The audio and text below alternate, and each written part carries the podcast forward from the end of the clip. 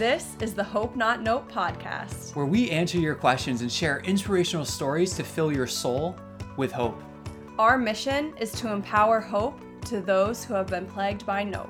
I'm Dr. Dylan Caswell, And I'm Brandy. and we're here to bring you out of the nope and into hope.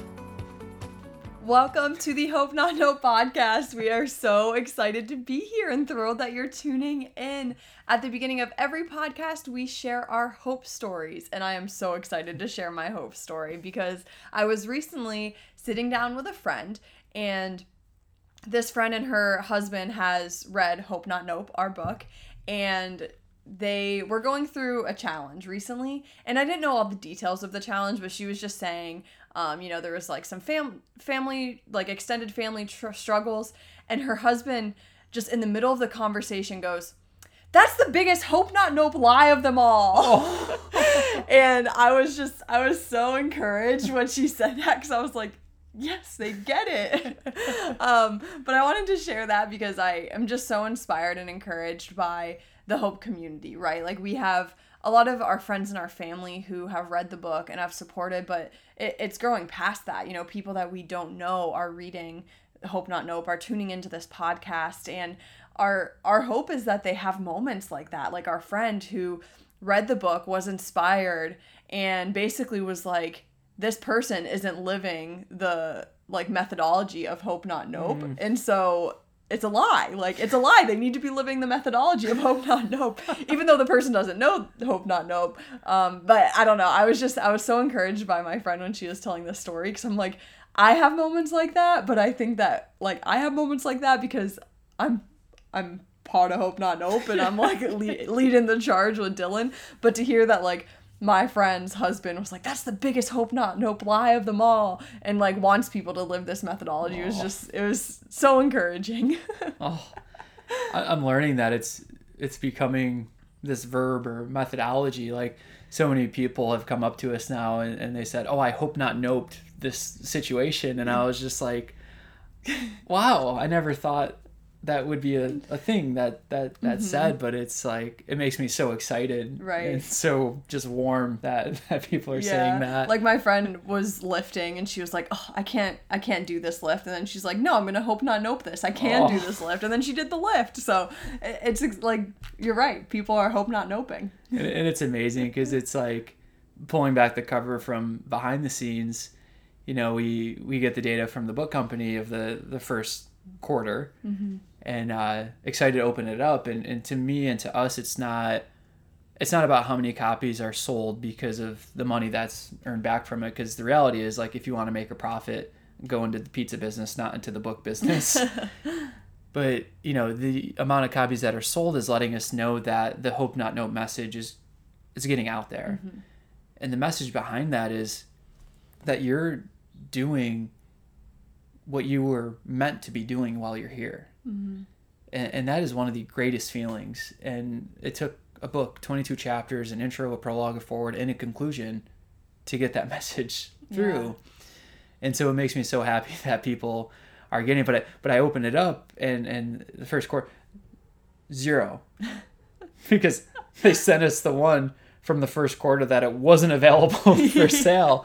And I remember opening it and first being a little discouraged and mm-hmm. disappointed of like oh man I put my life's work into this message and no one's receiving it and no the dates were just wrong yeah to look further into it. No, like this this book is getting out. This message is getting out to people around the world, and, and that just makes me really excited that that like it's it's happening. It's it's going there.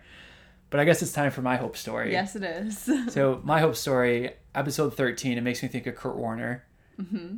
American Underdog Story or Underdog Story. I forget the exact title of the movie, but we talk about it a little bit in the book. Just phenomenal story, and and that's all I'm going to say with that is just Kurt Warner number thirteen, phenomenal story. Go and watch that movie. That just phenomenal to mm-hmm. to keep persevering. But what my hope story is today on episode thirteen is that this is actually the week that we're entering into marriage mm-hmm. a few days from now we will be saying our vows and, and our I do's. yeah And I'm I'm so excited about that. And I wanted to say that on here because when we come back, I'm sure we're gonna have a lot of stories from our wedding mm-hmm. from the honeymoon and just bringing people to hope through this. But what I want to do with my hope story is bring the single people out there to some hope mm. because we both know that it can be a struggle. And Brandy and I were both at points in our lives that we were completely comfortable and okay with being not in a relationship our whole lives. Mm-hmm. Like not her and I together, but just like in our individual paths before we had met each other. Mm-hmm. It was just, you know, yeah, I, I don't I don't need a relationship to be happy. Like I have community, I don't need this relationship. And for me, I was like, I'm just gonna give myself to my work. Mm-hmm. Like I'm just gonna go for that. But in that time, I also realized that a lot of my past relationships, they didn't work out because they weren't brandy, mm. but they also didn't work out because I I wasn't healed.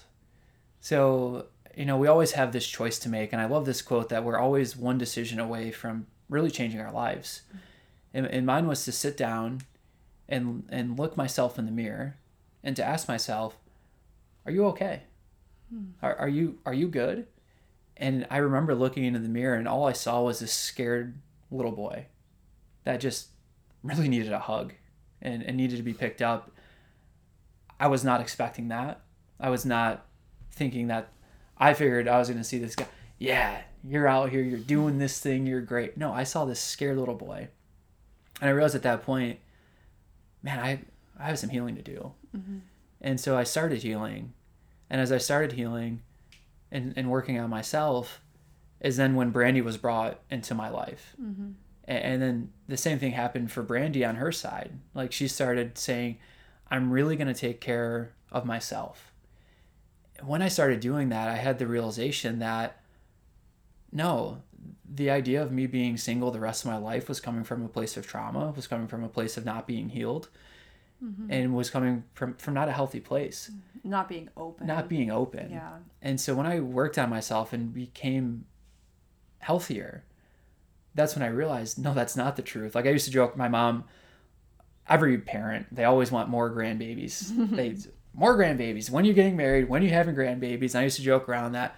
Yeah, mom we'll have two girls. We'll call her Lamborghini and the other one Ferrari.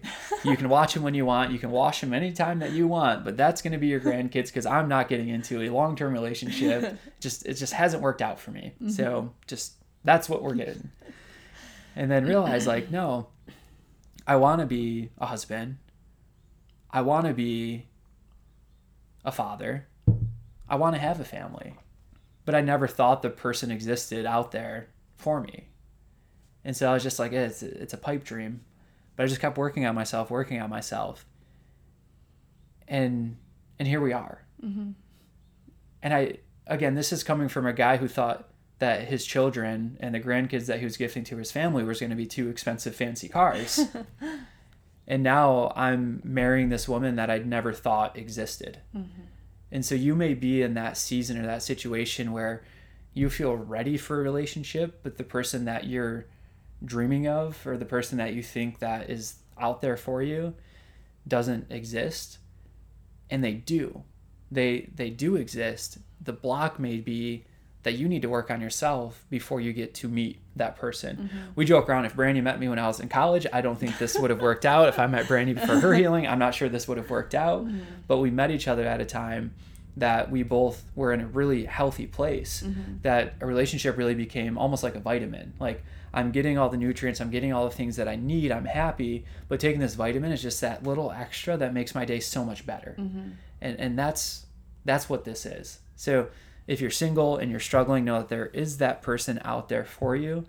Put some work into yourself at first. Don't force it. We were at a friend's wedding and a, another friend was saying that the person that they were with, they were like 97% there. They're mm-hmm. like 97% the right person. And I remember Brandy going, Why settle? Mm-hmm. And I remember being like, Whoa, all right, what are you going to hope not nope her? and, and then Brandy goes, No, like if you've already got to the 97%, why not get that extra 3%? percent mm-hmm. Like, why not get everything that you deserve? Yeah. in- in that. And I remember my godfather being like, "No, I couldn't agree more with that. Mm-hmm. Like there is that 100% person out there for you. Do not settle for this." I think so many times you see people settling and and those are relationships we see that they're kind of coexisting together mm-hmm. but they're not really happy mm-hmm. together and, and and granted like we have a long way to go but my mm-hmm. my hope is that we don't just coexist together that we're happy together and Yeah. doing these things we've gotten amazing advice we've gotten some terrible advice we've gotten some amazing advice that we decided to Yeah. keep but that's my hope story kurt warner making it to the nfl and and us making it to marriage yeah. Well, I think too one thing that you um, mentioned was that you know maybe maybe you need to work on some healing, but something that you also said that you forgot to mention is that maybe you need to be patient because that other person is healing. Yeah. And I think of you know in our lives maybe Dylan was ready 6 8 months prior to us meeting, but maybe I wasn't at the time, you know, and and I think there's a level of patience that we need to have of like okay i'm gonna work on myself i'm gonna do my thing and i'm gonna surrender whoever that person is for me down the road and i'm gonna surrender them now because i'm hoping that they're they're working on themselves you know and, and they're they're growing and i think um you know we it's funny we both prayed and we both made a list of like this is this is what we want in a person. And i i don't think that's cliche or silly. I think that that's important to have standards but then also leaving that list open to you know being completely mind blown. Because i look at my list and i like completely undershot. Like i thought i thought that this list was like this was this was what i needed this was it and anything i didn't even think that there was a something more. I thought i wrote the perfect person for me. When in reality i look at the list and i'm like dylan is literally all these things times like quadruple bajillion numbers because like he he really is like who i'm destined to be with and you completely like that list just it's important but like you outshine it. And so i just appreciate like i i gave that get that list to god and then god just like completely blew my mind. But like you needed time to heal separately th- from me. And now when we're in a partnership and as we get married like there's gonna be times where we're struggling. Like we're healing is not this thing that happens and then it's over. Like our entire lives we're continuing to heal. And so now we get to heal together and we get to really grow together um, in that and so it, it's exciting i'm excited to be your wife Yeah, mm. and, and my list started very simple. Italian, loves football, and can throw a football. And it was one of our early on dates, but we went to the park and I ran a corner route and Brandy hit me with this dime, like perfect spiral, right over my shoulder. And like at that moment, I was like, this is it. But I need to be patient because this is only like our second or third date. But like this this is the one. But then everything else that I was was hoping for, um, like you said, it's that times infinity of of who you are as a person.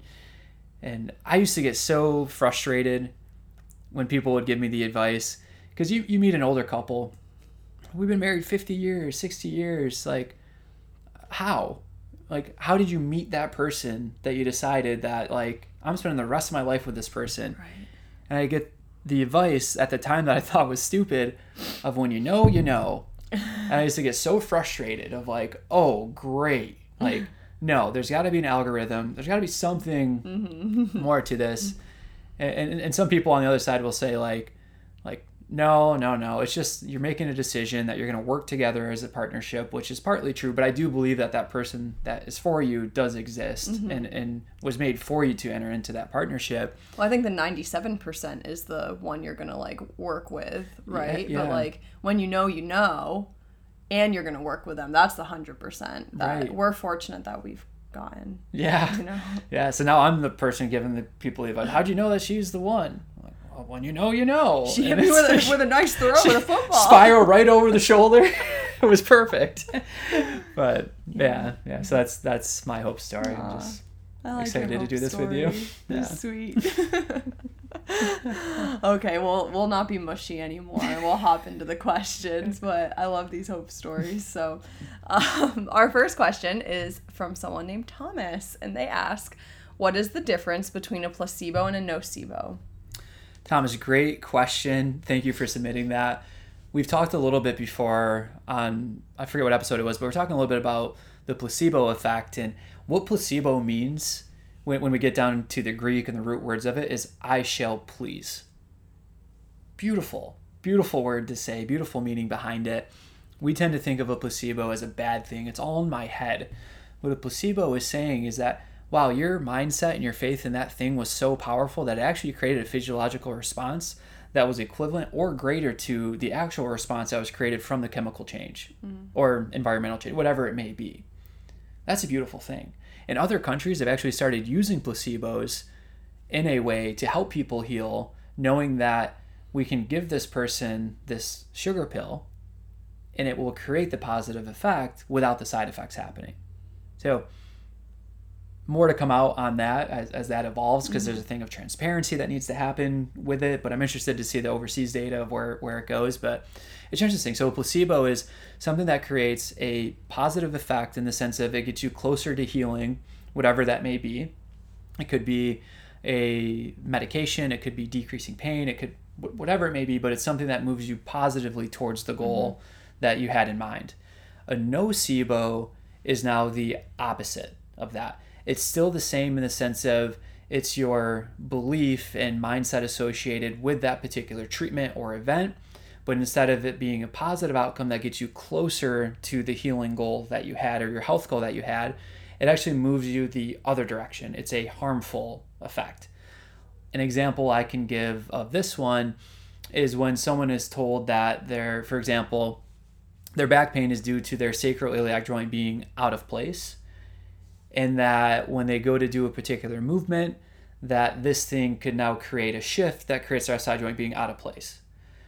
So that person may have an effect from the treatment being done, but now it's harmful because they're afraid of a particular movement or participating in society in certain ways because of that this thing this education could now create this other thing from happening which is now harmful so because they're not moving, other diseases can now be caused from this. That now becomes a nocebo. Mm-hmm. Does that mm-hmm. make sense? Mm-hmm. Is that okay? Yeah, and so it, it's basically like placebo can have a positive impact where nocebos typically have more of a negative impact. Yeah. And I think the negative impact often is fear mm-hmm. that then fear creates more fear, which then creates more fear. Yeah. And I think with what we're doing, our goal is that we're helping people become fearless or using fear to empower them with hope, right? Getting them out of the fear, out of the nope, and into the hope. And so, yeah, yeah. yeah and, and most coaches would typically say that defense wins championships, and so we need to work on our defense. And we learned in the GLS, yeah, defense, defense is great. It's important. It's important. Mm-hmm. But offense, you need points on the board. Yeah. You need points on the board if you want to win the Super Bowl or championship, whatever it may be. You, you need defense, but you, you need to put points on the board. And, and part of the fear is that we've become so defensive mm. in our treatments that I I don't I never want to blame providers. I think providers are doing the best that they can with the information that they have. Mm-hmm. To that, there's always outliers. There are snakes in the field that are very, very well informed and are intentionally offering these treatments or these tests that do create harm. And, and they're doing it because of the money that, that's coming in. And yes, that, that is negligence and, and, and it's fraud. Mm. And it's it's a terrible thing, but it's happening. And for us to act like it's not happening, well, we wouldn't be doing our mission justice because mm-hmm. these are the people that are getting plagued by nope more and more because what they thought was a trusted source is now leading them down a path of nocebos, which is creating more harm and getting them further away from the person that they were intended to be. Mm-hmm. With that being said, there are some providers that maybe they're not as informed. They're not up to date on the research. They've kind of found their practice pattern, and they're just sticking with with it. And, and that's that's a hard that's a hard balance because if you're a provider, you took an oath to do no harm. Mm-hmm. A nocebo is creating harm. So by you not staying up to date, you're actually creating harm. Mm-hmm. And, and I can think of multiple examples of, of where this is happening, and we won't go in, into all of them. But the way that you can spot this is by the language that's being used behind it. A lot of these things are dressed up behind fancy words and fancy terms that the person is saying on repeat over and over and over again. We're seeing it again, not just in healthcare, but in the wellness field Mm-hmm. as as well. Quick example. Sorry, going down this path, but okay. quick example is this this idea of an ionic foot bath. Like you have foot pain or you have toxins in your body, so you're gonna get this foot bath that's gonna clear out these toxins and restore your health. It's working on this system and it's creating this chemical compound and all this, and you put your foot in this ionic foot bath, and as you're in it, the water turns from white to brown as the quote unquote toxins come out people are paying to go get this treatment done, this special foot bath is going to create this healing response and all these things. Well, if you run the ionic foot bath without having your feet in it, it still turns brown. It's not toxins coming out of your body. It's a reaction that's happening from the machine that's being put into the water through the process of electrolysis that's creating the brown water. Mm-hmm. But people are being told that it's the toxins that are coming out of their skin, which is now harmful because now instead of them spending time and money on a treatment that would get them closer to where they want to be, they're spending on something that's not actually happening.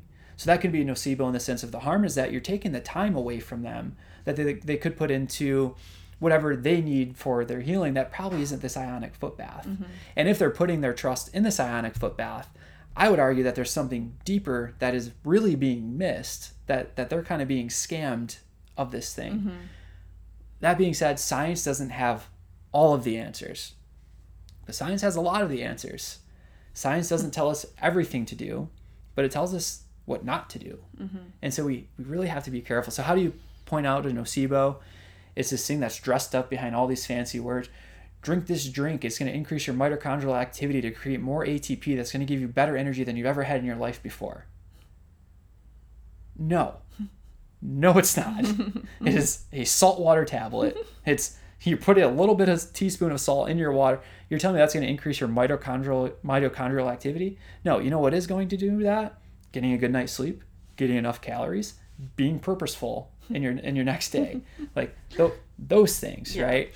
So it's tough to kind of pick out like what's a placebo, what's a nocebo. A nocebo, it's it's harmful. It's make sure that you keep coming back for this thing. Make sure you avoid these things. Make sure you never, never, ever lift over 20 pounds again ever in your life. Versus saying, hey, yeah, you know what? You you had this thing done. Maybe for the short term, we should be cautious with how much you're lifting. Let's let's kind of reference that range to 20 pounds for for the next couple weeks. Mm-hmm. As things start to get better, let's start to progress that. We'll start to progress that. So in the words that we use, we can create the placebo or the nocebo. Yeah. I think there's something to be said about like ex- extremism. Mm-hmm. Like if you're ex- extremism that's not freeing, right? Like if you're using or if you're being told language that is very extreme and it doesn't free you as a person to be who you're meant to be, to live a fulfilling life, to live a life of purpose, that's probably a nocebo, right? Mm-hmm. Like it, it's extreme language that's limiting you and chaining you up, and you deserve better than that. Mm-hmm. Yeah. So, simple way to put it, I guess. simple way to put it. It's a very complex science science answer. Yeah. I hope that demonstrates some examples that that are available. Yeah. Well, thank you for the question, Thomas. Mm-hmm. Our second question is from a listener named Sydney, and she asks, How do I become more emotionally well? Sydney, thank you for that question. That's a very simple but very loaded loaded question mm-hmm. because we are we are emotional beings. Now, with that being said, there is this myth that there's 32 to 36 to 40 different emotional states. When the research shows us that in reality, we actually only have four emotional states, and, and and those are joy, sadness, fast approaching danger, and slow approaching danger. So, what does fast approaching danger look like? That's like the um, the surprise, like someone jumps out at you and scares you. That's a surprise. Um, and then the slow approaching danger would be more of like uh, uh, think of a gaze like a uh, almost like a frustrated facial expression, something that's off in the distance. It might be coming near you, and you're starting to watch this thing like, mm, I don't know if I trust you. So, those are our four emotional states, and from those four states, everything else is a derivative of those four. The reason I say that is because it can be intimidating to go, I want to improve my emotional health. but I have 32 different emotions that I need to manage. Mm-hmm. No, you have four different emotions that that you get to manage. Think of our lives if we didn't have emotion. Mm. Think of our lives if you never had a tear of joy or a tear of sadness. I'd ask like, what's what's the point? Like, yeah. what's what's the point of us being here if we didn't have emotions? And it's interesting because a lot of times the emotion too is the perspective that's put with it, mm-hmm. right? If I showed you a picture of a person crying, I just showed you the picture and I said, Brandy, what's what's this person doing? They're crying. Why are they crying? Oh, I don't know, maybe they just received really sad news. Maybe they lost a family member or a pet or, or something along those lines. And I say, well, actually, they were just told a really, really funny joke. right? So the same response happened, but our consciousness changed why it happened mm-hmm. for, for that person. So our emotions are, are a beautiful thing and, and we should experience them. And I think that's where I'm going with this is that emotions come and then they go. Mm-hmm so if you want to improve your emotional health, it's not about shutting down emotions. It's the ability to choose that I can have a response to this mm-hmm. versus a reaction. And when we choose to have the response, we then allow ourselves to go, wow, this emotion is emotion is a guest. Mm-hmm. It's coming and then it's leaving. And and it's okay for us to sit in that for a little bit and decide, how long do we want this guest? Mm-hmm. It's it's your house. You can have your guest there for a month, two months, two hours, a week. It it's up to you. Mm-hmm. You get to decide how long do I want to sit with that emotion. If it's a happier emotion, you probably want to sit with that longer yeah. than with a fear based emotion. Mm-hmm.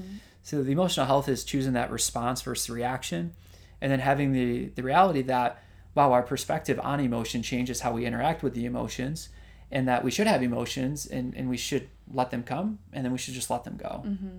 Oh, it's so beautiful. I love the analogy of your emotions being a guest because as you were talking, the thing that came up for me was your emotions aren't your identity. Yeah. I I am a pretty emotional person, I would say. Um, like I if I do the like Myers Briggs testing, right, and personality test, whatever it's called, I test an F, which is feelings. Like mm. I, I respond in my feelings. I don't respond by logically thinking. Um, and that's just more of like a nature, but that doesn't mean that I can't grow, right? But for years, I was like, no, I'm a feeler. I'm a feeler. I, I have emotions. I need to feel all these emotions. But then it almost became my identity, where this analogy of like, no, it, it's it's a guest. And um, I watched this movie Inside Out. Mm. You've seen it, right? Yeah. And there's these emotions. There's there's joy and there's anger and there's sadness and all these things. And I remember years ago when I watched it, everyone was like, "Oh, Brandy, you're anger. You're anger." And I'm like, "Oh, okay, I'm anger." And I just like took on that like identity that my nature is to naturally respond with an anger response, mm-hmm. No, that doesn't have to be the case. Like, I can respond with joy, I can respond with sadness, and all these things. And so there was a level of healing I had to go through. Um, and there was a level of acknowledging, like, emotions are good. There, there was a time in my life where I was like, emotions are bad. And I was like, a numb. Like, I, I went from like super emotional to I'm anger to now I have to numb everything. And, and now I just feel free mm-hmm. to like I let myself have the emotions. They're my guest whenever they come and then they can leave and it's okay. And I I want to be sensitive because I just I'm thinking of one of my friends right now and she is such an emotional person. Like she probably more would identify with the 32, 67, 150 emotion options versus 4 mm-hmm. because the the free spirit that she has, she very much is like, "Oh, but it doesn't the joy doesn't explain it enough. I I need I need joy, but I also need awe, mm-hmm. and I need I need to marvel. Like I feel the emotion of marveling, like mm-hmm. things like that, and and I I want to say yes like there is a level of like you might need other words to describe how you're feeling and that's not a bad thing but that doesn't make it a, a new emotion it's just another word to kind of describe under that the category of the four. And i don't i don't think that's a bad thing. I think it's a good thing to have other words because language is so powerful. Actually Brené Brown talks about this in one of her books that i i watched an interview on it but she says like we don't want to limit emotion because our language is powerful and our language describes all mm-hmm. of these things. But coming back to my original point, just because you have these hundreds of words to describe how you're feeling, if they really do come down to these these four feelings and emotions, that's great. All of it's great, but it's not your identity. It's not who you are. Who you are is a gift. Who you are is oh, I could just go off on a rant of who you are because you're, you're so good. Your emotions don't dictate that. If you're struggling, you had someone pass away, you're sad, you do not become sadness. Like, that is not your identity. And I think in a world where identity is a hot topic and all the things, the biggest thing I want people to know is you are who you are. Your emotions help, but they're they're they're not who you are. Yeah, I, I couldn't agree more. And, and I think if you want the complexity, Brené Brown provides that. Yeah with that. Dr. Lisa Feldman Barrett brings it back to how emotions are created mm-hmm. in, in her book. And then Jimmy Valvano, when we get to Jimmy V week, when college basketball yes. starts off, he gives us the simple explanations of really how we should live each day with our emotions. So mm-hmm. as that comes up in the fall, uh, fall to winter time, I highly recommend just, or you can put it up on YouTube, pull up Jimmy Valvano, Jimmy Valvano's speech and that, just the ESPY speech, the right? Speech, and yeah. just listen to really how we should live our days. Mm-hmm. The sad part is we typically don't learn that until it's too late, mm-hmm. until we have diagnoses that limit how long we're going to be here or something tragic happens. But really, every day there's stuff to be joyful about. Mm-hmm. There's stuff to that can make you sad. There's mm-hmm. stuff that can can create a little bit of fear in you, but you get to make that choice of not being limited by that fear. Yeah. So it's the beautiful thing with emotional health is is making that choice. And I, I would go on to say that, you know, there we do want to put some constraints on it, but mm-hmm. there are times to lean into the emotion and times not. That's the ability of choosing to respond versus react. Yes. Like if we're having a meeting and a thought comes up in my head that is a sad thought that maybe isn't on topic with the meeting, I may not want to in the middle of that meeting bawl my eyes out. Right. And, and especially if it's a, like a partnership type meeting. Yeah. And, and, they're like, why are you crying about your dog? Like, what, how do we get there? Eh, but it may be, you know what? Like, okay, I'm going to, I'm not going to sweep it under the rug, but I'm going to keep that on the back burner. Mm-hmm. And when I'm in a safe area, and eh, that's when I'm going to bring that emotion back. And that's when I'm going to decide to let it in, mm-hmm. experience it, and then let it go. Yeah. So there, there is the transparency there is a boundaries that that mm-hmm. comes up with that and, yeah. and i think especially with fear and with anger that's a big one yeah of like it's okay to be fearful it's okay to have anger but just be careful when you decide that you want to experience that emotion that it's not in the heat of the moment because once you say something as much as you apologize you mm-hmm. can't take it back right so it's better to just bite your tongue there's no winning an argument, mm-hmm. like bite it, let yourself get to a safe place, look back on it, mm-hmm. and I'm sure that as it comes and, and it goes that your whole perspective on that situation will change. Yeah. And Sydney, I, I love this question too because it makes me wonder are you pursuing physical and mental and spiritual health already but the thing you're struggling with might be emotional health because mm-hmm. I I've been there, you know. I think we all have seasons where maybe we're working out and we're feeling physically well, we're eat we're eating well and like great, but then our emotional health is just struggling, right? And I think our goal and our hope is that we are we are well. Like mm-hmm. all of those things we become we can become well in all of those areas and and so Sydney, I love this question because I I love that you're pursuing wellness, like yeah. and and whole really wholeness in who you're designed to be and who you're meant to be. Yeah. Yeah. Great question. Thank you. Yeah. um, going into our last question for today's episode is from a listener named Julia, and she asks, Ooh, I love this question. she asks, What is one thing you wish you could change about healthcare? Wow. But she says only one. But only one so thing. you have to choose just one thing. Wow. so I'm, I'm going to answer it. I also want you to think on from a consumer standpoint or a patient standpoint, Yeah. what's the one thing that you would change about it? Let me see. Let me see if I can give this one answer of the one thing that I could Mm-hmm. I think I have an answer if you want to think. I- I think I'll start. Okay. And then we'll we'll see where it goes. All right. I think the one thing that I would change is how providers are paid. Mm, And I the reason I was struggling to say that is because I I don't think it's the root of the problem, but I think it's a big driver mm, of it. And if we can change the driver, we have a better potential to get to the root. And I think that's like our mission with Hope Not Nope is to go to the people. Because to change the system, there's so many rules that are in place just to have rules. There's so many politics. There's so many things that you need to do to change a system. mm-hmm. But if we as consumers, we the people, are asking for change and demanding change, that's what's going to spark this thing yeah. to, to take off. So the reason I would change the way that providers are paid is because that dictates how they're going to treat Mm, not everybody, but as a whole. When we look at healthcare as a whole, that that's the biggest thing is that providers and companies they're paid for risky procedures. They're paid for imaging and then they're paid they get some kickbacks from from pharmaceutical companies depending on what they prescribe mhm. that that's what's driving these things. If you want to see what's happening, follow the paper trail. Big pharma runs this country. Like Mhm. follow that, it'll it'll show you the path. But if we could change where the payment system to providers and to companies was based on outcomes and the quality Mhm. of the treatment, I think that would get us back to a healthcare system in which our option is to truly care Yeah. for one another.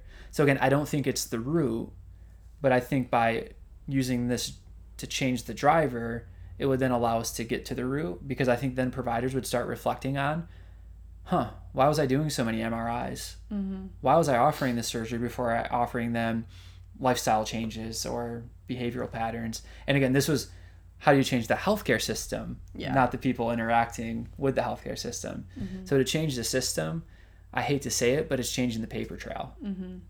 Wow. That's great.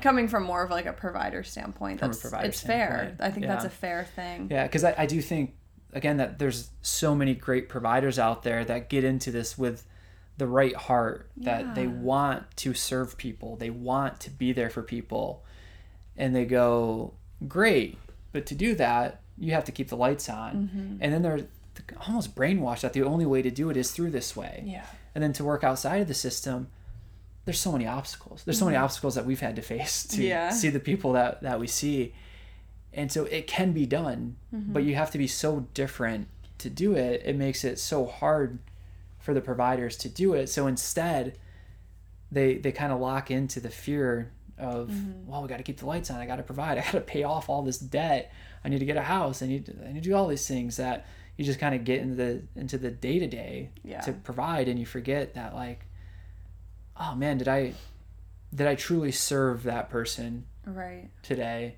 or did i serve the system and oftentimes when we serve the system we're not serving the people Mm-hmm. Wow.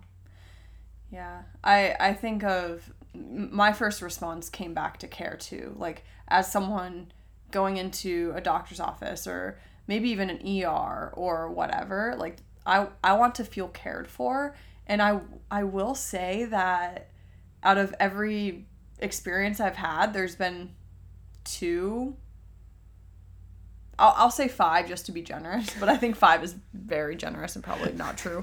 I would say two or three um, people who I have walked in and immediately felt cared for.